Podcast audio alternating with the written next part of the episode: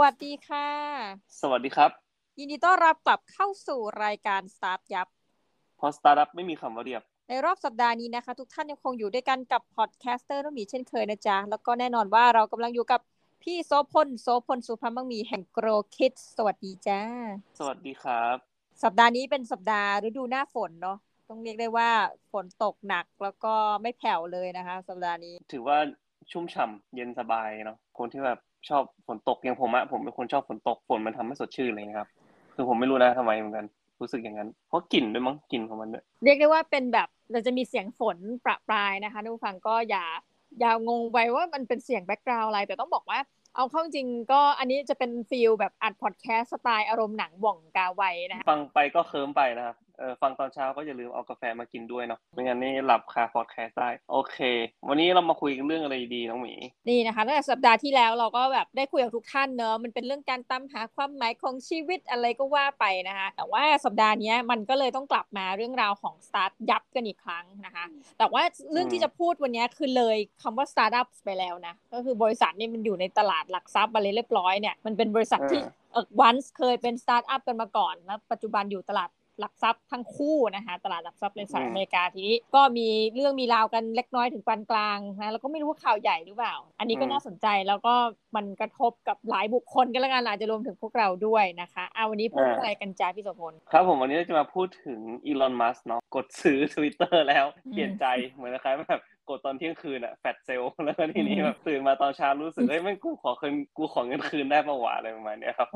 ส่อเหมือนดิวจะล่มนะ Twitter พร้ ร้อมปะทะละกับอีลอนมัสก์บนชั้นศาลครับผมก็วันนี้ที่จริงจะมาอัปเดตแหละเพราะว่ามันน่าสนใจตรงที่ว่าเฮ้ยถ้าดีลนี้เกิดขึ้นมันจะเป็นยังไง ถ้าดีลนี้ไม่เกิดขึ้นจะมีใครได้ จะมีใครเสียอะไรนะครับ ก็วันนี้จะมาอัปเดตกันให้ฟังเนาะเพราะว่าที่จริงแล้วอะเรื่องสตาร์ทอัพที่เราพยายามจะมาอัปเดตเนี่ยมันก็มีมันก็มีความเป็นธุรกิจของด้วยตัวของมันเองเนาะแล้วก็วันนี้เราจะหยิบอีกด้านหนึ่งนะครับคือแบบสตาร์ทอัพอย่างที่น้องหมีว่าไปอะอย่าง Twitter อะไรเงี้ยครับก็เติบโตมาในระดับหนึ่งแล้วละมาชัวร์มาในระดับหนึ่งแล้วก็ถือว่ามีผู้ใช้งานค่อนข้างที่เยอะ แต่ว่าช่วงที่ผ่านมาครับน้องหมีต้องน้องหมีต้องเข้าใจว่า Twitter เองอะครับก็ไม่ได้เติบโตมากขนาดนั้นก่อนที่อีลอนมัสจะมาคิดจะเทคพวกเขาก็ struggle เนาะก็คือเหมือนต้องดิ้นรนอะแบบค่าไอ้พวกโฆษณาค่าไอ้รายได้จากโฆษณาต่างๆอะไรเงี้ยก็ไม่ได้มากเท่ากับโซเชียลมีเดียอื่นๆอะไรเงี้ยครับผมเพราะฉะนั้นก็นี่คือเป็นจุดหนึ่งเหมือนกันนะเป็นเป็นเป็นจุดหนึ่งที่ทำให้ตอนที่อีลอนมัสอยากจะเทคเนี่ย ก็มีคนถามเหมือนกันว่าเกิดอะไรขึ้นอะไรเงี้ยครับ ก็วันเนี้ยเราจะมาคุยกันเป็น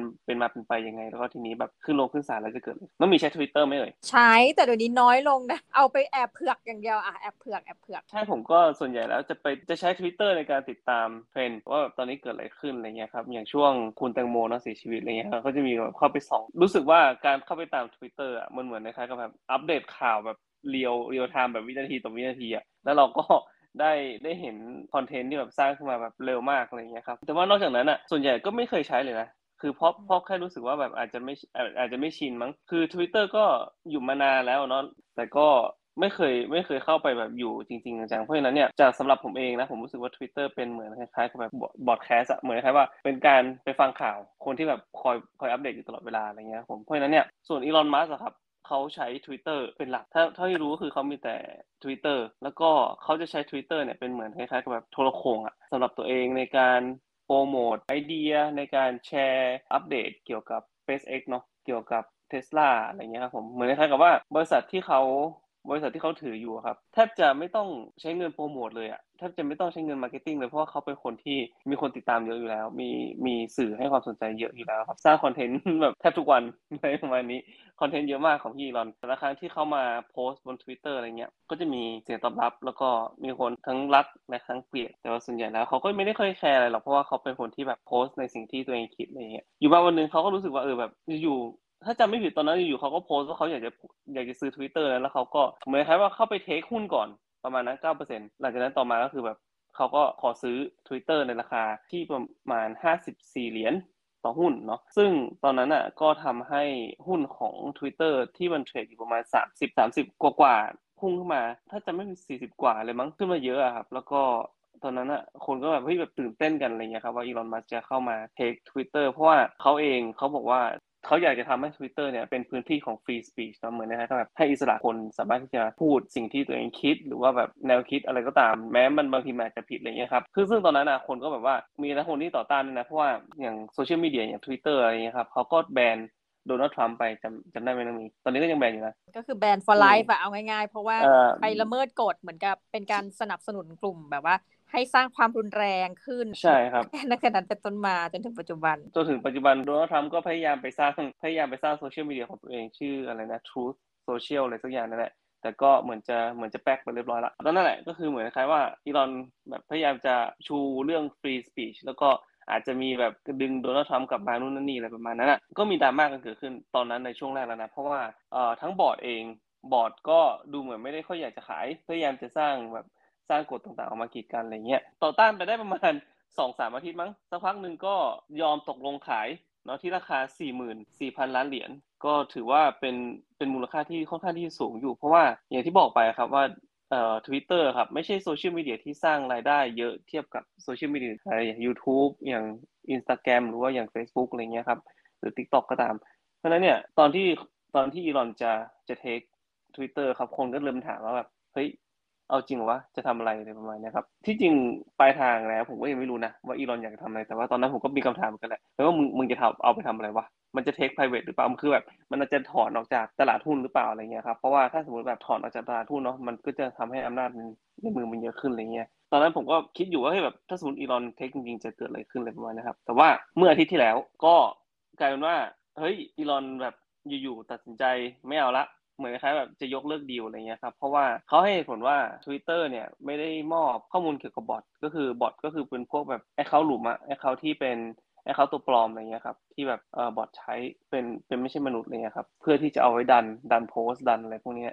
ก็ Twitter อะบอกว่ามันมีจำนวนบอทเนี่ยอยู่แค่ห้าเปอร์เซ็นต์ซึ่งอีลอนก็บอกไม่เชื่ออะไรประมาณนี้ ฝ่ายหนึ่งก็บอกว่าแค่นี้อีกฝ่ายหนึ่งก็บอกว่าไม่พอใจอะไรประมาณนี้ก็เลยอยากจะล้มดีลเพราะฉะนั้นเนี่ยนี่ก็เลยดราม่าที่จะเกิดขึ้นอะไรเงี้ยครับอะวันนี้ก็เราจะเราจะมาเกริ่นประมาณนี้แล้วเดี๋ยวเราจะพูดรายละเอียดกันต่อเนาะเรื่องทั้งหมดเนี่ยเกิดขึ้นภายในเวลาไม่ถึงสามเดือน หลังจากที่ทั้งสองฝ่ายตกลงกันได้เรียบร้อยแล้วนะแต่ว่าตอนนี้ทุกอย่างก็เริ่มสั่นคลอนละตัว Twitter เองครับก็เริ่มไม่พอใจแล้วก็ยื่นฟ้อง นะครับยื่นฟ้องอีลอนด้วยเอกสารความยาวกว่า 60 หน้าเลยก็คือแบบอีลอนเนี่ยพยายามจะยกดีลใช่ไหมคือเขาบอกว่าไอ้ตัวจำนวนของบอทที่แท้จริงเนี่ยมันเป็นเหตุผลหนึ่งที่เขาจะตัดใจซื้อบริษัท หรือเปล่าอะไรเงี้ยครับ ตอนนั้นอะหลังจากที่ข่าวออกมาปุ๊บอีลอนก็ไปโพสต์บน Twitter แล้วก็เหมือนคล้ายกับล้อ Twitter ว่าเออเนี่ยตอนแรกไม่ยอมให้จำนวนบอทใช่ไหม ตอนเนี้ยพวกเขาก็ขึ้นศาลเพื่อที่จะไปบอกจำนวนบอทบนศาลอะไรประมาณเนี้ยเหมือนคล้ายกับแบบคาม่าครับแบบกรรมตามสนองอะไรประมาณนะครับ ก็เลยแต่ Twitter ก็บอกว่าไม่ได้ละเมิดข้อตกลงใดๆทั้งสิ้นเนาะการยกเลิกโดยอ้างว่าเป็นโมฆะด้วยเหตุผลจากมัสและผู้เกี่ยวข้อง ได้รับทราบโดยเจตนาจงใจและละเมิดข้อตกลงอย่างมีนัยสำคัญ Twitter จะยังมอบ ให้มอบข้อมูลที่มัสก์ต้องการอย่างสมเหตุสมผลให้ และดำเนินตามมาตรการทั้งหมดที่จำเป็นทุกอย่างเพื่อทำให้ข้อข้อตกลงเนี้ยสำเร็จให้ได้ก็คือเหมือนเหมือนทวิตเตอร์เองอะครับก็อยากจะให้ดีลเนี้ยผ่านไปมันมันมีหลาย ๆ อย่างมันมีหลายปัจจัยเนาะเพราะตอนเนี้ยครับ คือมันมันดำเนินมาได้หลายเดือนละสองสามเดือนละทีละทีนี้เนี่ย พอมันดำเนินมาถึงตรงนี้ครับ มุมมองของนักธุรกิจหรือว่าคนที่ถือหุ้นของ Twitter ครับ เขาก็เริ่มแบบไม่แน่ใจกับอนาคตกับสิ่งที่จะเกิดขึ้น อย่างเช่นว่า ผมเป็นบริษัทโฆษณาที่โฆษณาอยู่บน Twitter อะไรอย่างเงี้ยเนาะผมก็รู้สึกว่าแบบเฮ้ยแล้วถ้าสมมติดีลมันไม่ work หรือว่าดีลมัน work มันจะเป็นยังไงต่อวะอะไรเงี้ยครับ คือถ้าเป็นผมอะ ผมก็จะถอนเงินออกจากโฆษณาบนทวิตเตอร์ก่อน เพราะว่าผมไม่แน่ใจว่าอนาคตมันจะเป็นยังไงถูกปะส่วนพนักงานของทวิตเตอร์เองก็ในหัวก็ตอนนี้ก็ไม่ได้คือมันในหัวมันก็สับสนนะครับว่าต่อไป leader จะเป็นใครต่อไปแบบอีลอนมัสก์จะมานำบริษัทไปทางไหนหรอหรือว่าถ้าสมมุติแบบ ถ้าดีลมันไม่จบจริง ๆ แล้วถ้าหุ้นมันร่วงมันจะเป็นยังไง มันจะกระทบกับบริษัทมากขนาดไหนอะไรประมาณนี้ครับคือพนักงานเองก็อกสั่นขวัญแขวนเราอยู่ข้างหลังอย่างเงี้ยครับผมเพราะฉะนั้นมันก็เลยกลายเป็นปัญหาที่ Twitter จะต้องแก้ไขด้วยนะครับเพราะฉะนั้นเนี่ยผมก็เลยรู้สึกว่าถึงแม้ว่าในตามข้อกฎหมายแล้วอะ Twitter จะจะได้เปรียบนะแต่ผมว่า มัสเองอะมีข้อได้เปรียบอีกอย่างหนึ่งก็คือเขารวยมาก เขาสามารถที่จะดึงเกมอะน้องหมีดึงเกมเนี้ยไปได้ยาวๆเลย แล้วก็ Twitter เองอะต้องขึ้นต้องขึ้นศาลใช้เวลาตรงนี้ยขึ้นศาลขึ้นศาลขึ้นศาลแต่ไม่พอระหว่างที่ขึ้นศาลนะครับคือความไม่มั่นคงทางธุรกิจอะเขาต้องสู้กับสู้กับโซเชียลมีเดียเจ้าอื่นคือในระหว่างที่ขึ้นศาลเขาก็ต้องเอาตัวรอดด้วยถูกปะไม่ไอ้มัสไม่ใช่ไงเพราะฉะนั้นเนี่ยมันก็เลยกลายว่า Twitter ก็พยายามจะให้ดิวหรือว่าให้ให้สิ่งสิ่งเนี้ยทุกอย่างครับ มันผ่านไปภายในเร็ววัน คือ ทวิตเตอร์อยากจะให้มันจบเร็วๆ แต่ว่าอีลอนมัสก็ถือไพ่เหนือกว่าตรงนี้ว่าแบบสามารถที่จะดึงเกมไปได้ยาวๆอะไรเงี้ยครับ ซึ่งหลายคนก็บอกว่ารู้สึกว่าเฮ้ยถ้าสมมติว่าอีลอนมัสถูกศาลบังคับให้ซื้อ เพราะว่าไม่มีเหตุผลที่จะล้มดีลถูกไหมเพราะว่าพอขึ้นศาลเสร็จปุ๊บศาลก็จะดูแบบหลักฐานว่าอะตกลงกันยังไง แบบมีนู่นมีนี่ยังไงอะไรเงี้ยครับ แล้วก็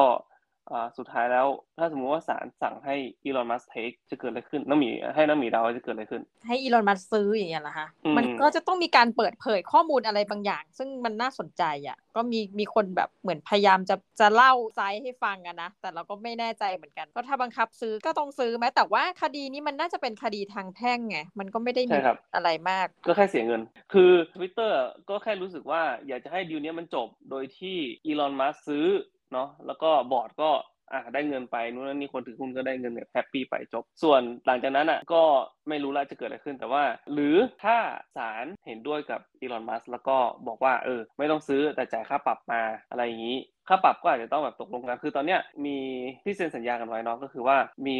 ข้อผูกมัดว่าถ้าสมมติจะยกเลิกดีลเนี่ยต้องจ่าย 1,000 ล้านเหรียญ one billion เนาะเพราะนั้นเนี่ยอย่างน้อยถ้าสมมติว่าอีลอนจะ จะออกจริงๆเนาะอย่างน้อยเนี่ยถ้าถ้าศาลเห็นด้วยกับเขานะคือเขาต้องจ่ายหนึ่งพันล้านเหรียญอยู่ละอันนี้นคือเป็นอย่างต่ำเพราะนั้นตอนนี้ครับมีความเป็นไปได้ก็คือว่า Twitter อาจจะตัดสินใจไปทางนั้นให้อีลอนมัสเนี่ยจ่ายค่าปรับมาเลยเอาเอาเสียเวลาเนี่ยมันจ่ายค่าปรับมาเออหลังจากนั้นก็แบบแยกแยกย้ายกันไปเลยมานะอันนี้คือทางที่หนึ่งทางออกที่สองก็คือว่าศาลสั่งให้อีลอนมัสซื้อ ไม่ว่าจะด้วยเหตุผลอะไรก็ตามสัญญาเขาไปแล้ว เพราะฉะนั้นเนี่ยมึงไม่ว่ายังไงก็มึงก็ต้องเทคมึงจะไปทำอะไรต่อจากนั้น อันนั้นเรื่องของมึงละเพราะฉะนั้นเนี่ยคือตอนเนี้ย ย่างไรก็ต้องเทคก็คือต้องจ่ายสจ่ายให้ครบ 4 4 0 0 0 ล้าน แล้วก็ทางที่ 3 ก็คือ Twitter เนี่ยอาจจะตัดสินใจลดราคา เพื่อที่ว่าอะให้ดีลนี้มันจบลง ซึ่งสำหรับผมนะ ผมคิดว่าทางที่ดีที่สุดสำหรับ Twitter ก็คือการให้อีลอนมัสจ่ายค่าปรับอะแล้วก็แยกย้ายกันไป เพราะว่าที่จริงแล้วอะถ้าถึงตอนเนี้ยอีลอนมัสถ้าเทคทวิตเตอร์ไปอะก็จะเป็น Twitter ที่เขาไม่ได้อยากได้ ถูกไหมเออ มันก็จะรู้สึกว่า เอ้ย เอากูซื้อมาทำไมวะ อะไรประมาณนี้ย แล้วก็ต้องมานั่งแก้ไขนู่นนี่อะไรอย่างงี้ใช่ปะส่วนถ้าสมมุติว่า Twitter บอกว่าเอาแค่แบบ ค่าปรับหนึ่งพันล้านอะไรเงี้ยมันก็เสียเวลาทั้งหมดแบบทุกอย่างที่เกิดขึ้นนับไปถึงตัวเนี้ยมันเหมือนเสียเวลาแล้วก็มันทำให้โฟกัสของบริษัทหายไปด้วยทำให้เกิดความสูญเสียด้วยเพราะฉะนั้นที่จริงน่าจะเรียกได้เยอะกว่านี้เนาะแต่ว่าพอถ้าสมมติว่าไม่ขายปุ๊บเนาะแล้วได้ค่าปรับมาครับปะตอนเนี้ยอย่าลืมนะว่าอีลอนมัสมันถือหุ้นของ Twitter ไว้ 9%มันมี 9%โคตรเยอะนะคนคนนึงเนี่ยเกิดตัดสินใจแม่งบ้าขึ้นมาแม่งกูดัม9%ออกจากจากออกจากพอร์ตอะมันจะเป็นยังไงวะ คือแบบตลาดมันจะล่วงขนาดไหนอะไรเงี้ยครับ เพราะว่าตอนเนี้ยที่จริงอะหุ้นของ Twitter ครับก็ล่วงมาแล้วนะ คือตอนนั้นมันขึ้นไป 40 กว่าเนาะ ตอนนี้มันเหลือแค่ 37 37 เหรียญเองอะต่อต่อหุ้นนะครับ เพราะฉะนั้นเนี่ยมันถ้าสมมติว่าอีลอนมัสเทค9%เนี่ยผมว่าแบบมีกระทบกับผู้ถือหุ้นเยอะต่อไปในอนาคต ผลกระทบกับ Twitter ต่อไปในอนาคตข้างหน้านะครับไม่ว่าจะทางใดนะผมรู้สึกว่า มันเป็นดีลที่แบบ Twitter ไม่เจ็บไม่เจ็บยากอะคือแบบไปทางไหนก็เจ็บแต่แค่จะเจ็บน้อยเจ็บมากแค่นั้นนะตอนเนี้ยหลังจากเนี้ยสำหรับผมแล้วก็ส่วนอีลอนมัสก์ผมว่าเขาถือไพ่เหนือกว่านะแล้วก็มีข่าวออกว่าอีลอนมัสก์ต้องการข้อมูลเหล่านี้ เพื่อที่จะไปทำโซเชียลมีเดียของตัวเอง อันนี้อาจจะต้องไปเช็คซอสกันอีกทีนึงแต่ว่ามันมีมันมีคนพูดเหมือนกันว่าแบบเฮ้ยหรือว่าที่จริงแล้วทั้งหมดอะมันเป็นแผนการที่แค่ว่าจะเอาข้อมูลเหล่านี้มาใช้สร้างโซเชียลมีเดียของตัวเองคือแบบแต่แน่นอนนะมันเป็นทฤษฎีสมคบคิดเนาะ เพราะฉะนั้นมันอาจจะไม่ใช่ของจริงก็ได้ฝากไปเช็ค fact ตรงนี้ด้วยนะครับ แต่ว่าเออเนี่ยมันเป็นข่าวลืออยู่เบื้องหลัง ผมเชื่อว่าตอนนี้ Twitter ต้องพยายามดันตรงนี้ให้จบเร็วๆไม่งั้นเนี่ยจะยิ่งเสียหายหนักขึ้นกว่าเดิมเรียกได้ว่ามันเป็นช่วงที่เราว่ามันก็แปลกนะ อย่างเมืองไทยเองก็มีจะซื้อจะซื้อแล้วก็อาจจะไม่ซื้ออะไรเงี้ย ก่อนหน้านี้ก็มีข่าวเอาแบบที่ไม่ใช่สายเทคก็คืออย่างมีข่าวว่าอะไรนะเซ็นทรัลจะซื้อเซฟริเจสนะห้างที่แบบดังมากเก่าไหมเก่าแบบเก่าแก่แล้วแบบ เป็นห้างไฮเอ็นของอังกฤษนะ ก็ก็เงียบไปถัดมาก็ SCB ใช่ไหมกับบิตคัพอะไรนะเออซึ่งเราก็เอ๊ะมันแปลกๆดี อะไรที่เราคิดว่าเกิดมาแล้วเนี่ยจะไม่ได้เห็นทุกท่าน มันก็เห็นทั้งในประเทศไทยแล้วก็ในต่างประเทศเนาะการล้มดีอยู่ทั้งหลายเนี่ย อันนี้แบบสำหรับใครก็ตามเนี่ยเรารู้สึกว่าถ้าเป็นไปได้เนาะกำเงินสดไว้ก็ก็น่าสนใจนะ เพราะว่าอย่างล่าสุดเนี่ยอาจจะพูดประเด็นหนึ่งว่ามีการออกหุ้นกู้เพศเขาเรียกหุ้นกู้นิรันด์อะไรเงี้ยเรียกชื่อเต็มไม่ถูกแต่ว่า เราก็ไม่เคยได้ยินชื่อนี่ไงปรากฏมันก็เป็นที่คือหาว่าล่าสุดของเครือดุสิตใช่ไหมคะออกมา แล้วก็ให้ดอกเบี้ยร้อยละแปดประมาณเนี้ย ต่อปีนะคะ แต่ว่าก็ต้องไปดูรายละเอียดเรื่องของว่าจะขายคืนได้ยังไงอะไรแบบเนี้ย ซึ่งมันมันก็น่าสนใจว่า เอ๊ะมันมันเกิดอะไรขึ้นอันนึงก็อาจจะบอกได้ว่าพพอเงิน US ดอลลาร์มันเทียบกับเงินไทยแล้วก็เงินบาทมันอ่อนตัวเนี่ย การจะกู้เงินจาก ต่างชาติหรือมีอะไรที่เกี่ยวข้องกับการแลกเปลี่ยนเนี่ยก็เราจะเสียเปรียบเนาะก็หรือว่าจะกู้ธนาคารก็อาจจะส่วนตัวก็คิดว่าธนาคารก็ดอกสูง อยากกันนั้นเลยสำหรับใครก็ตามที่มีเงินสดนะฮะไปซื้อเหมือนกับกองของเราไหมอะไรอย่างเงี้ยแต่ก็ทั้งนี้ทั้งนั้นทุกท่านก็รู้สึกว่าอยากให้ระมัดระวังอะพูดตามตรงคือเศรษฐกิจมัน เกิดมานะรู้สึกว่ารอบนี้มันก็ถ้าไม่นับสี่ศูนย์นะก็รู้สึกว่าเออมันก็แปลกๆดี ก็อย่างอะถ้าสมมติถึงเราเราพูดถึงอีลอนไปแล้วเนาะก็คือจะพูดถึงพี่เขาต่อพี่เขาขยันสร้างคอนเทนต์มาก ก็คือช่วงสองสามวันต่อจากนั้นนะครับ หลังจากที่แบบยกเลิกจะยกเลิกใช่ไหมไม่ไม่เอาดีลละ ก็มีขายบิตคอยไปอีกเจ็ดสิบห้าเปอร์เซ็นต์ป่ะของบริษัทเทสลาเออ ซึ่งแบบว่าอะไรวะ คือแบบอยู่ๆ คือจากจากเมื่อก่อนอะเป็นคนที่แบบโหดันมากเลยนะ คือแบบเออเป็นคนที่ดันมากเลยแบบโหแบบ นี่แหละคือแบบสิ่งที่จะเกิดขึ้นนี่แหละคืออนาคตเลยประมาณเนี้ยแล้วอยู่ๆมาแบบมามาขาย ซึ่ง